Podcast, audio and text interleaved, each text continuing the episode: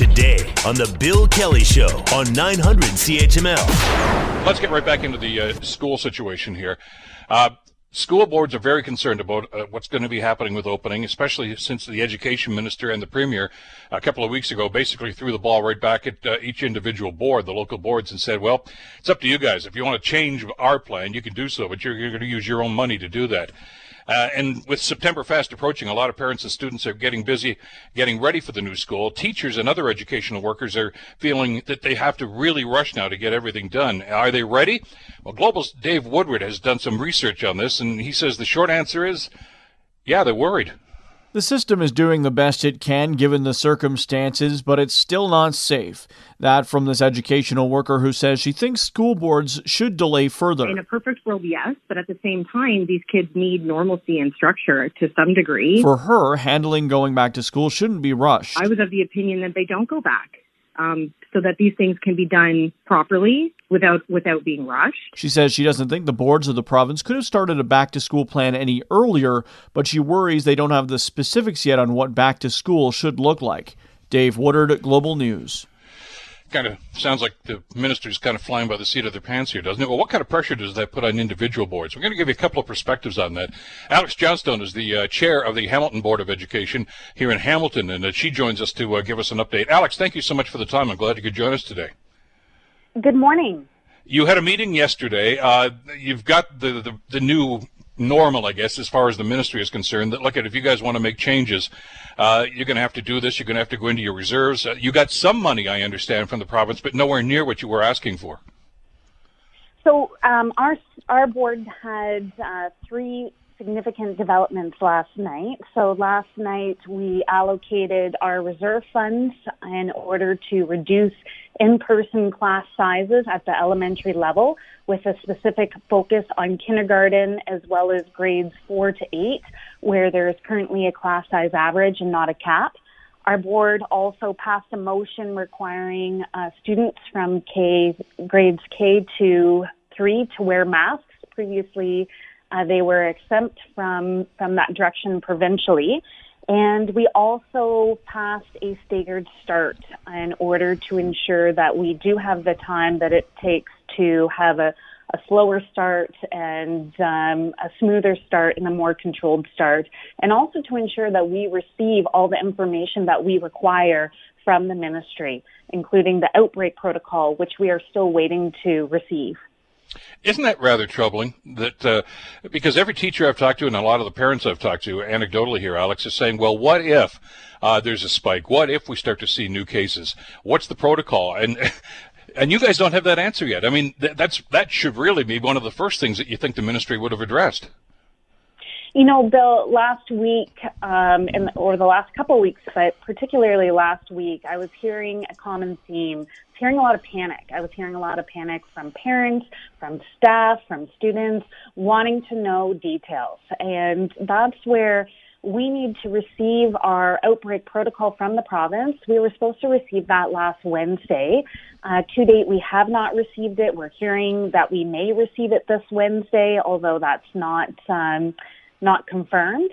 And uh, with that, I, our principals and our staff are back in our schools, and they need to um, have that information uh, first because we are understanding that the outbreak protocol in its draft form is around 80 pages.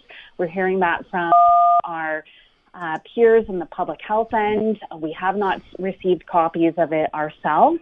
And once we receive it, our staff actually need to put site specific health and safety plans in place where they go through the schools um, and they put all those details together. Then they need to train up their staff, and then we need to be communicating that respectively to our communities. There's a lot of questions that people have, and certainly um, our parents deserve to know. I think too, Bill, when I'm looking at other countries uh, over in Europe and they have started to go back to school over the last two weeks, and I've seen some of the, um, I guess the, the reopening there has not uh, necessarily gone as smoothly as they would have liked. Pictures of crowded hallways, confusion. Those are all things that we want to avoid because we are in a pandemic. We want to ensure that our students have a, a smooth reopening, that parents know what the expectations are, that our staff know what the expectations are so that we can provide um, and ensure the highest standard of safety. The common thing I'm hearing from a lot of the parents, Alex, and I'm sure you've heard the same comment as well, is we're asking parents to make a decision right now, usually this week if they haven't already. Mm. Are you sending your kids back or not? Or are you going to opt for the for home learning, the, the virtual learning? how can they make that decision? How can they make that absent of this information about what the board's going to do if, or what the, pro- the province is going to do in situations like this? I mean, they're dragging their heels on this, uh, and parents are wondering, you know, I what I don't know, are my kids going to be safe? And if there is a problem, what happens right now? That's extremely important for them to make that decision. So we're we're hearing that from a lot of parents, and this past week, um, our chairs across the province had a conference call with the minister and chairs across the province raised that exact concern. Parents want details. They need to know exactly what the school is going to look like so that they can feel confident and safe in their choice. I think, Bill, that's why we're seeing over 20, just over 20% of our parents so far have indicated that they will be uh, learning remotely or they're choosing that option at, in our elementary uh, panel. And with that, um, I, you know, I, I understand completely why why many parents are choosing to make that decision. I think that at the end of the day, though, um, that's where parents do need to have the decisions and do need to have the information, and that's where um, locally we're saying that we also need those details, and until we get them, we're going to have a, a slower reopening, a more controlled reopening to ensure that our students uh, and our staff and our parents are all familiar with the details. So when they arrive to the school site, it can be done so in an orderly fashion. I've got about a minute or so left. I wanted to get a couple of details on, on some of the stuff that you did talk about last night and, and, and decided as policy. Uh, because of the fact that you've had to dip into reserves here, uh, you've hired uh, 56 new teachers uh, 47 new classrooms for kindergarten students and 36 new teachers and 30 new classrooms for grades 4 to 8. Uh, are those going to be one-year contracts? Because my understanding is that next year all bets may be off and you may have to go back to normal, which I think everybody would welcome.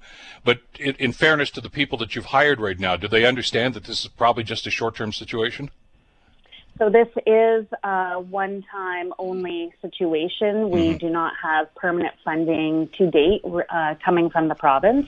And in fact, we actually have to re- repay back our reserve funds, which is going to create a problem later on down the road. Mm-hmm. Our board has been very vocal that we had uh, wanted from the ministry one-time emergency funding and um, without that, um, you know, come later in the school year, if we have other significant emergencies, such as if we have a roof leak or a boiler break, we'll have to respond to those uh, when we get there. Our board did retain just over $2 million in our reserves um, in case we have future uh, emergencies this year so that we at least have a small pot of money. But it, it puts our board in a very precarious situation. Alex Johnson from the Hamilton Board of Education, the chair of the board. Alex, thanks for keeping us up to speed on everything. Uh, I'm sure we'll be talking a lot more between now and the opening of school. Uh, good luck with this, and we'll talk again soon. Thank you. Take care. Alex Johnson from the Hamilton Board. The Bill Kelly Show, weekdays from 9 to noon on 900 CHML.